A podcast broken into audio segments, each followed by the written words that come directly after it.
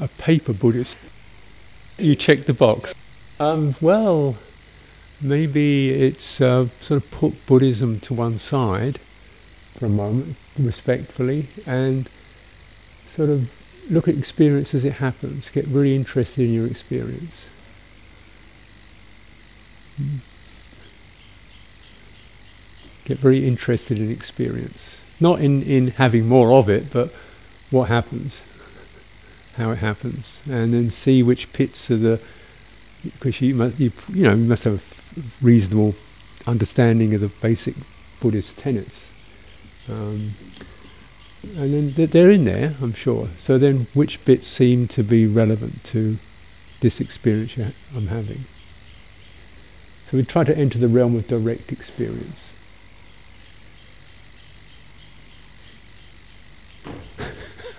You don't sound look very convinced. I think the wandering mind bit is the thing to come to terms with.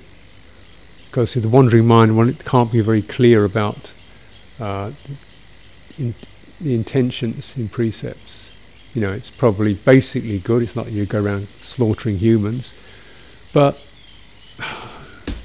one little insect. You know, it's an in instinctive thing. Or, you know, a group of friends come round and they have a drink. Well, you know, you want to be sociable, so you have a drink or some go have a beer.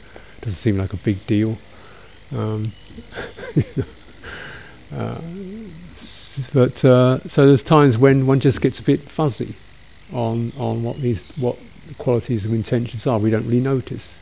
It's just your intention goes into it. Doesn't really matter. Now that that that casualness, that's the source of the wandering mind. The underlying quality is of not decisive, clear, engaged, but drift. Because drift is perhaps easier in some ways, less hard edged, less more comfortable just to drift a little bit. Yeah. Survive, you know. Go with the flow, yeah, and yeah. So because then there's no edges, there's no sense of having to hold something or conflict with, you know, with other, you know, have meet edges with other people. We just flow along, and so it, it's soft, so it's quite reasonably comfortable, but it lacks clarity. And the result of it is that the mind tends to just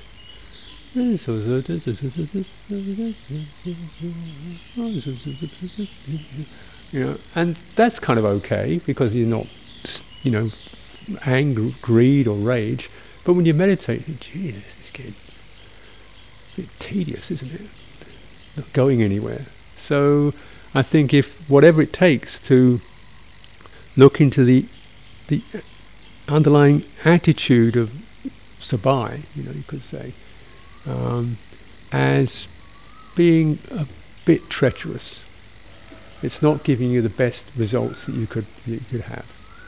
A little bit of firm ground, not making it, you know, hard edged, but firmer ground because this is going to bring forth. Recognize you can bring forth fuller and richer qualities in your life. Yeah. So this is not a sort of sin, you know, go to hell thing about, you know, having a beer now and then.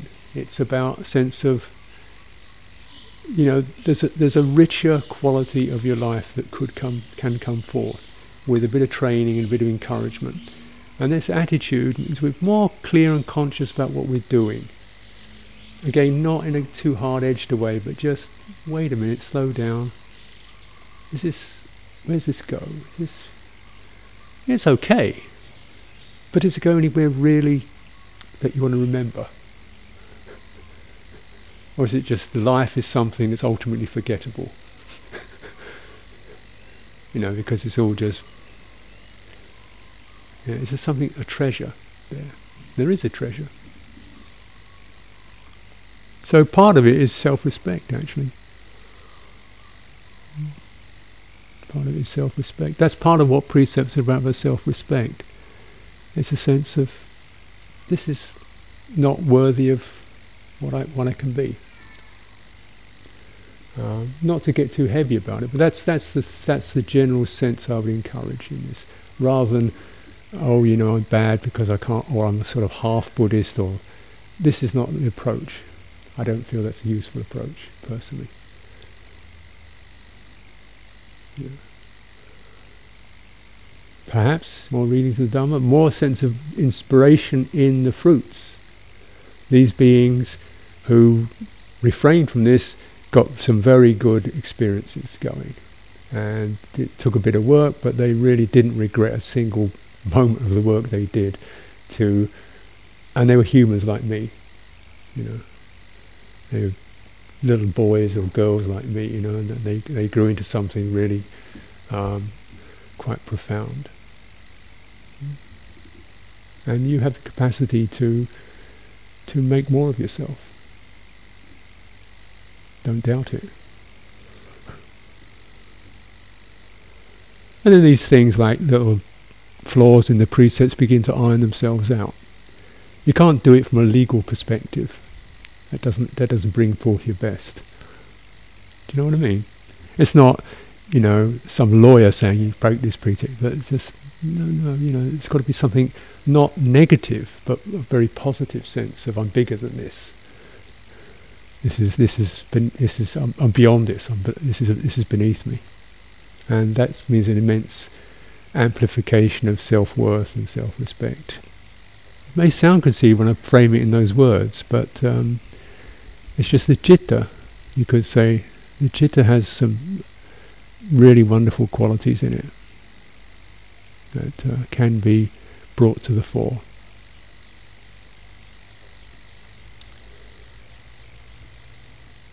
Thank you. So essentially, you, have had some experience, a few years of doing these fairly intensive vipassana retreats noticing arising and passing. Though that's quite helpful, you, you get a sense of bit bit tight around it. So then you're doing something more dynamic stuff, moving around and being mindful of that. And um, well, my just thought that comes to mind is a little little deeper absorption would be good. Uh, softening. This is when you say tightening.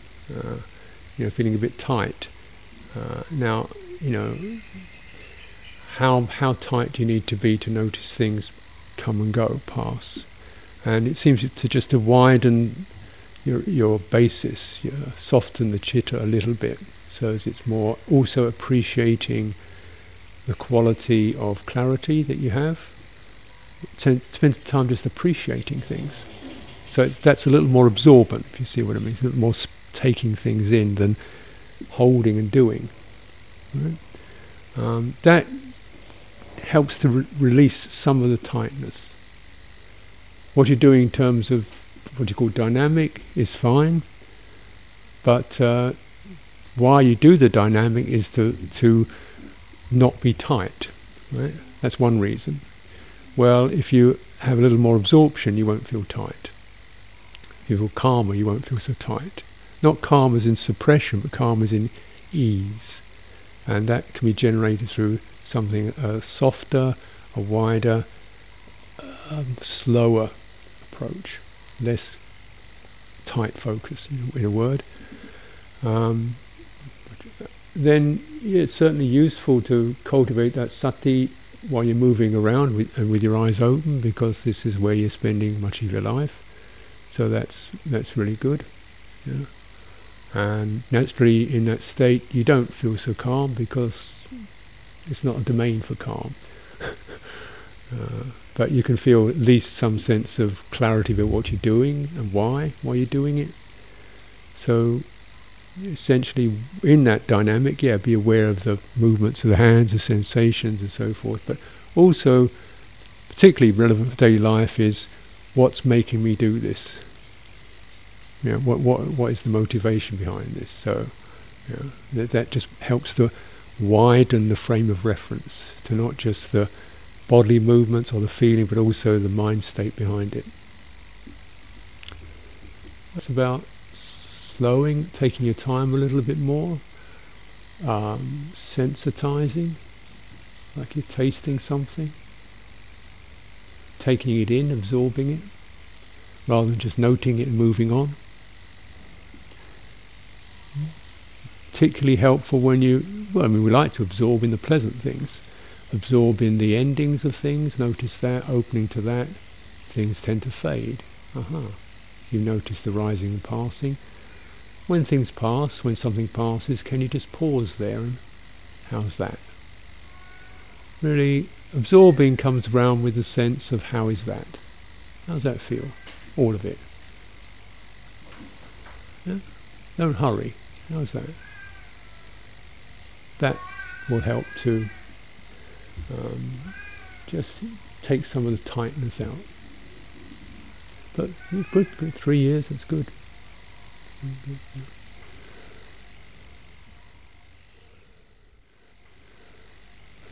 Yeah, this this is this is uh, sounds very encouraging. You know, because it's essentially being able to a particular point comes up that has its charge, you know, shoulder or something there, and yeah, there's that. But then also being able to widen into a larger field. Yeah. So, what's the problem with this, and how am I how am I attending to it, like pushing it, holding it, seeing it something it shouldn't be there you know, and whatever's goes on with that. Uh, yeah. Who says it shouldn't be there? uh, so again, you know, I think you were doing it.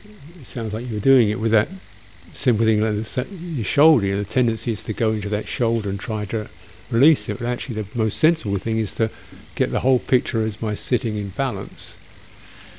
Because then, in a way, energy comes drains from the shoulder into the into the form. You see what I mean? So remember, tension is actually en- frozen energy, and it needs to have somewhere to go. So if we open into the, you see, the rest of the body then fades a little bit because that place is taking energy. So if we establish the whole body, keep bearing that in mind, but getting in the bigger picture, the energy will tend to start to release from the trap place into the whole form. Yeah, like a uh, that that is a sort of basic blueprint, I think, for what's underneath this or what's behind this or what am I missing out through through the through attention. I think you've understood something about the nature of attention too, which is great. It's, it's uh, so automatic but so conditioned. Mm. It's very good to hear, yeah.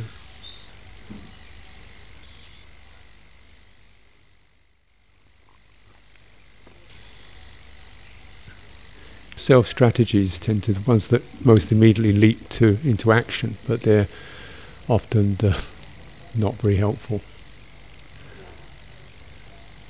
So the, the grasping precedes the I am.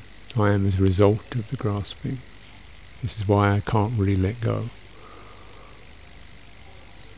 But it can happen. And then the I am changes a little bit, softens a little bit.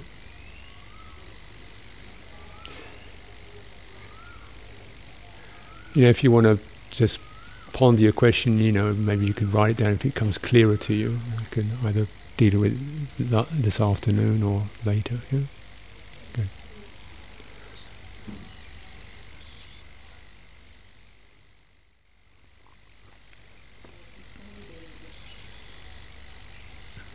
So you're enjoying nature and get a bit more relaxed, is that? Yeah I know buildings have that effect. Just sense of those flat human structures has got an effect on the mind. Yeah. It's a little more mechanical. This is just lovely. Everything's fine in nature. Everything's the way it is.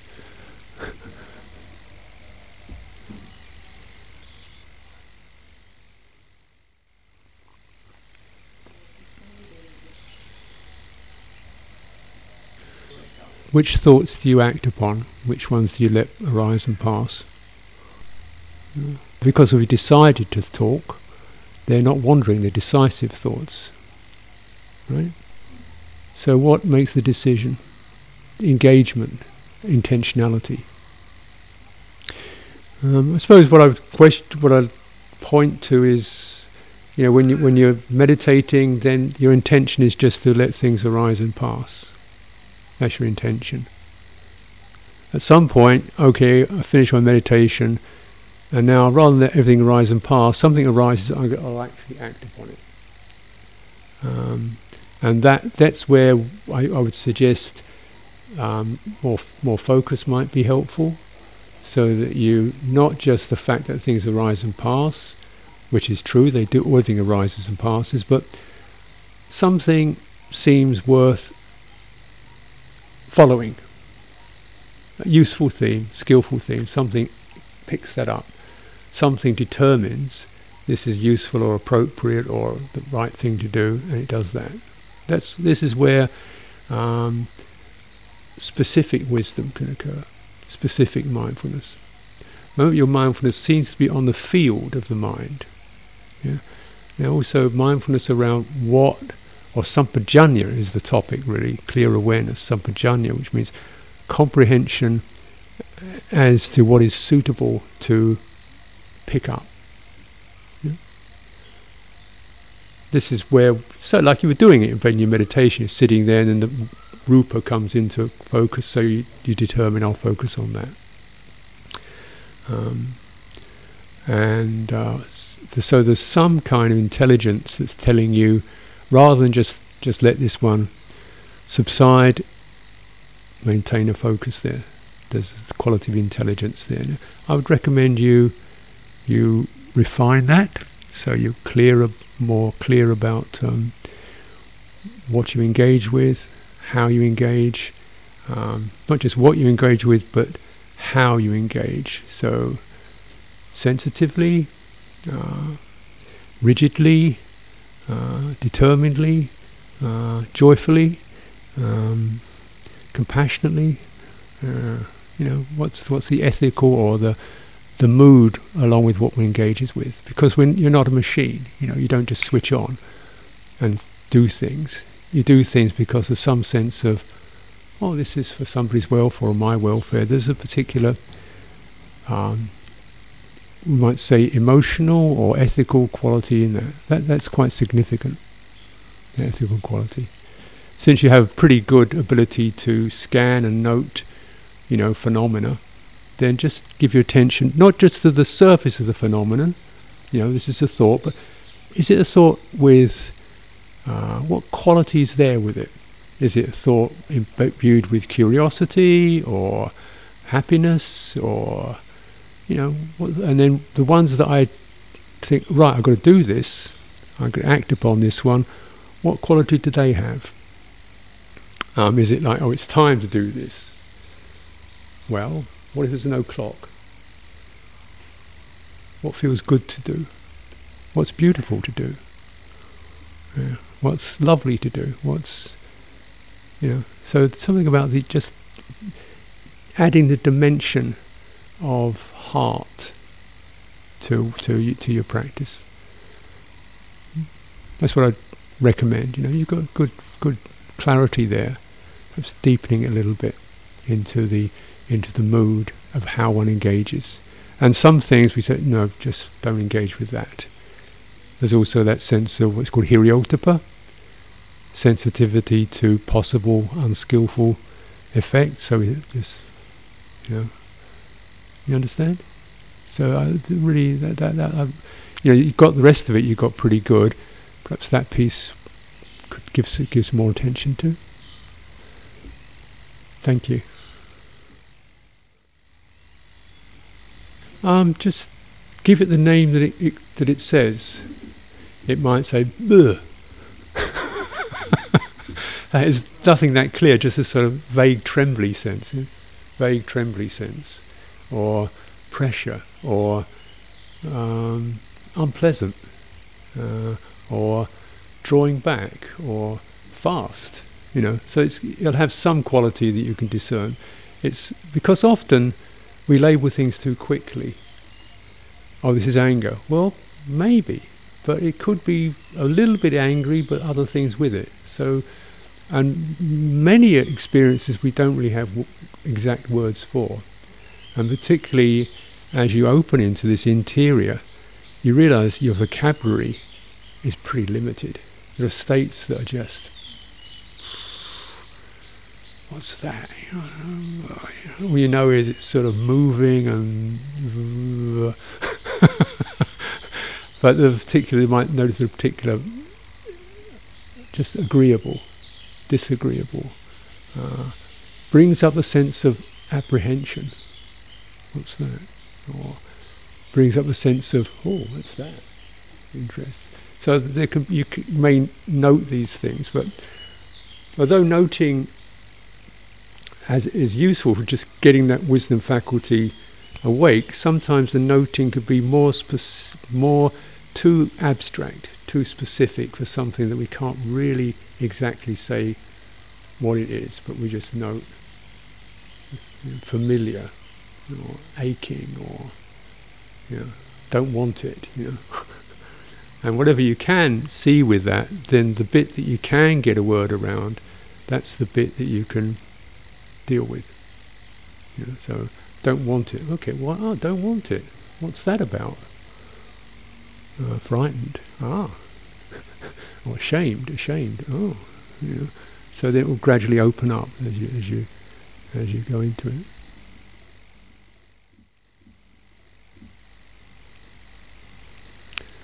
Uh, question about investigating um, aspects of self Right?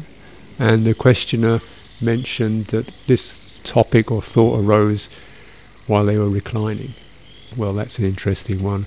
Reclining meditation, which I haven't really talked much about, um, has its own particular uh, features that it's useful to cultivate. Can be helpful way of meditating. It's it's almost like letting layers layers come off uh, and so one has to feel both pretty relaxed and pretty safe because quite a lot of the I sense is uh, uh, protection or security and what al- what is allowed and what isn't allowed. So one to be safe and comfortable because I'm peeling, you know, these layers uh, coming off certain vulnerability or sensitivity, one's heightened sensitivity.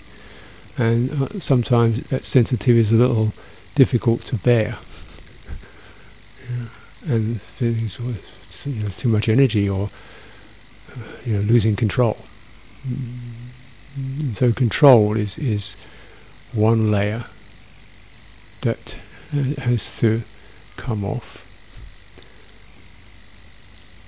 But you can only do that when you feel safe, then you don't have to control. So some of these things is probably best to do on your own. You, know, you don't feel you're bothering anybody or be seen or anything like that. Um, then you know everything is allowed. if it happens, it's allowable because it happens you know, it doesn't mean you're going to do something about it or act upon it or take it personally, but just because when it, these uh, um, things release, it feels peculiar, sometimes very tender, sometimes, you know, things start glowing or, you know, I don't feel like me anymore. Um, so, so it, it, the quality of investigation is not, you know, just too rational. It's it's it's just the inquiry into into levels of sensitivity.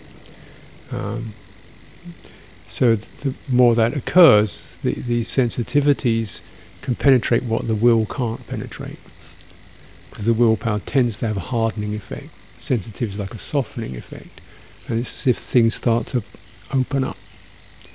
And uh, so control and um, doing something. So again, the one of the one responses that can come up is do something, either understand something, change something, um, you know, make something happen, and this is something we want to feel also we can put aside,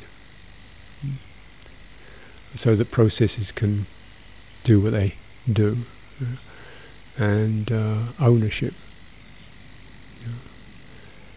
So, you know, the, the, fundamental quality of our experience is is quite simple. It's energy and awareness. Energy and awareness. So awareness is, is there. There's nothing you have to do about it apart from reveal it. Energy is there, it's often taken, gets shaped into emotions, it gets shaped into uh, intentions. It's, it's, a kind of basic material. You see, anything that has activity to it has energy in it. Um, so often we take emotions as being um, we don't recognise they're really they're really bodily based. They arise from senses of should you know uh, losing control or you know they, they arise from a, when I say body, I don't mean tissues. I mean the energetics of the body, the sense the body has of being present. When, when the body when it's present, it's also sense of exposed. Therefore, it's quite sensitive to make, try and make sure things are okay. You know. Uh, so um, energy has this often these aims and intentions in it um, that also the more they can be relaxed, then aspects of self start to dissolve. Yeah. So you know, in, in in one can arrive at places or situations in practice where intention isn't necessary, uh, achievement isn't necessary, um, being tidy or oh, isn't necessary, understanding isn't necessary. Uh, uh, uh, know, it's not always the case that one that, that possibility can occur, but there can be that possibility when it, you know, one can let these things can be let go of, and then energy can move around, and it's it sometimes gets very uh, radiant because it's no longer being channeled into particular psychological forms, mm. which which is where the, the I am comes. Also, somatic forms. Somatic forms are inner body senses such as feeling small, feeling pressed, feeling expansive, you know, and or feeling overcharged, you know, too much stuff happening, fizzing, you know, a lot of stuff coming up. Um, now again, with this, it's even more basic perhaps than, than psychological, but the two are combined. So if we can cover the whole body.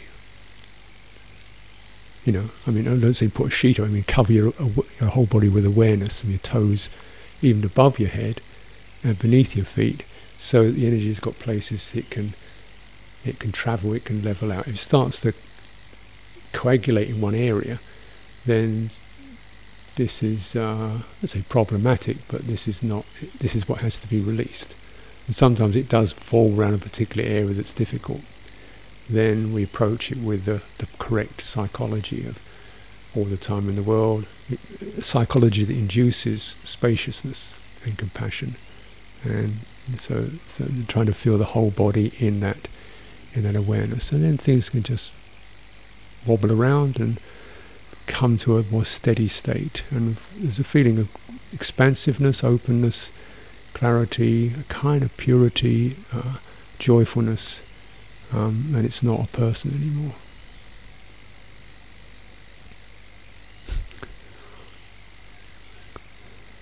And, and you know, I mean, this talking through it for seven or eight minutes. I mean, this is like quite quite a quite a bit of practice to do.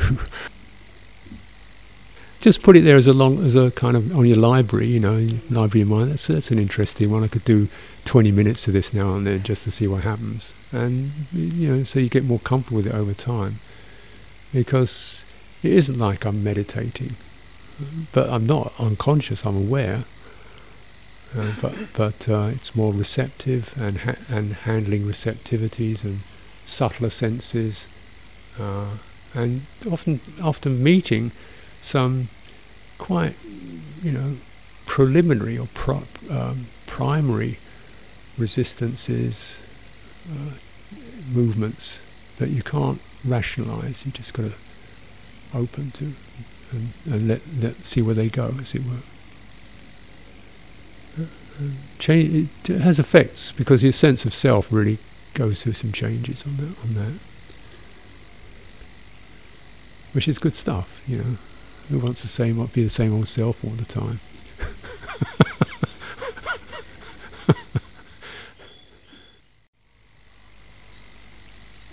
it's not necessary to be a human being all the time. So um, I wouldn't make too much commitment to that, it, it does pass.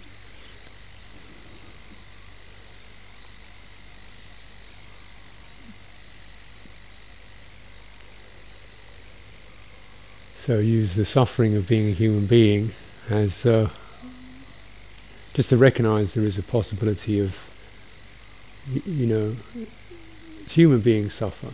That's that's definitely the case. But it's possible not to be a human being, and then there is the non-suffering is not. Doesn't mean you're um, in, an animal or a deva. It just means you don't have to identify with that particular set of programs and circumstances.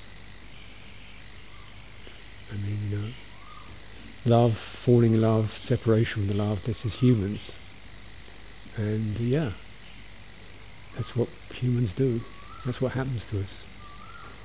Um, but it isn't, it's not the ultimate truth. It's not an ultimate thing. It's something we, we work with. And as you say, you know, you use it as your teacher uh, what's it teaching you?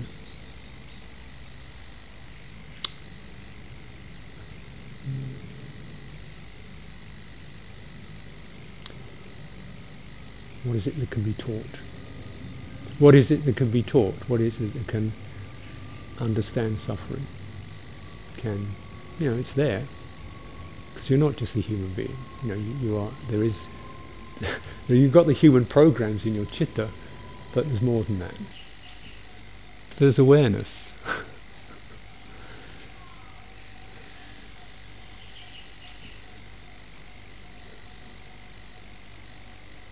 I think that very cryptic interview with the, you know, the Buddha and the, the Brahmin says, "What are you? Are you some kind of yaka?" And he said, "No, I'm not a yaka." He said, "Are you a deva?" He said, "No, I'm not a deva." Are you human? No, I'm not a human. What are you? I'm awake. I don't think he was denying that there was this form and that he could operate within the human condition, and yet there's also the vastness, you know. Uh, just as a kind of footnote. But, uh,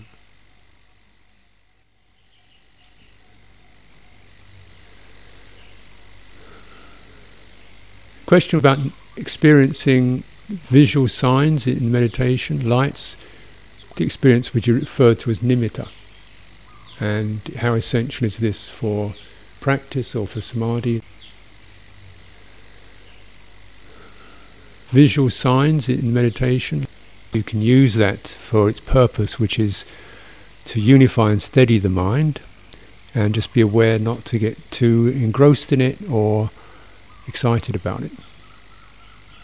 Because then, then it doesn't unify, it agitates the mind. It's important if it happens, and it's not important if it doesn't happen. you know, it's um, it's what you make of your experience. Some, so the Buddha never mentioned these particular experiences. He said the basic nimitta of samadhi is the four foundations of mindfulness. That's he used the nimitta in a, in a different sense. It means the defining essential quality of samadhi is the four foundations of mindfulness.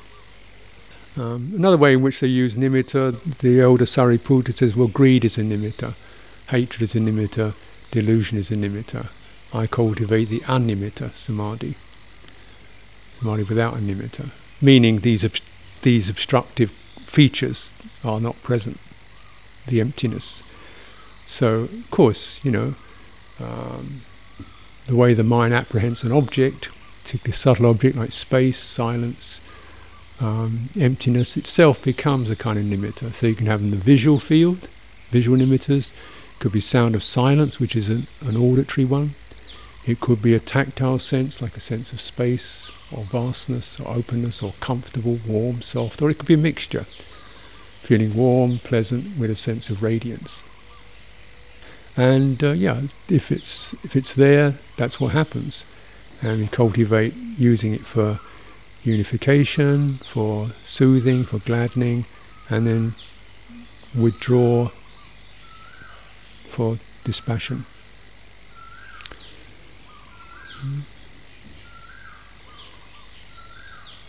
That's my advice.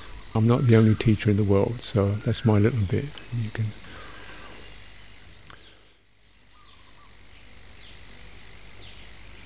Got another one. A view regarding nimittas. You're advised to not give it more attention. If it is supportive, helpful, you're advised to give it appropriate attention. Not just blind attention or mesmerized, but appropriate, balanced attention. Keep your wisdom faculty bright. Recognize this too is a changing phenomena, but here it is. How am I with this? Yeah. So I think the one of the things to watch out for in in the samatha with samadhi practices is to make to make sure your wisdom faculty stays there, is present. So some sense of what's this about? How am I with this? How am I relating to this? So one doesn't just plunge in, or withdraw, or feel agitation around it. You know, because that may help in that sense that the you know a positive nimitta can clear out staleness or stagnation or in, irregular energies. You know, it can, it can it can have a good effect. We're looking at a very long tradition, so actually um, 2,500 years. So some of these words have changed use over over the centuries. So you know exactly what the Buddha meant as jhana seems to be slightly different from what later commentators, I think you mentioned this, have described as jhana. Um, and similarly, nimitta, which doesn't really appear in the suttas as a predominant experience, later commentators felt it was a, they, th- you know, defined as a as a as a necessary experience. And you know, I don't think people are completely deluded, but it may be that yes, it's could be good if you have it, but don't struggle to get one or get too elated if it occurs.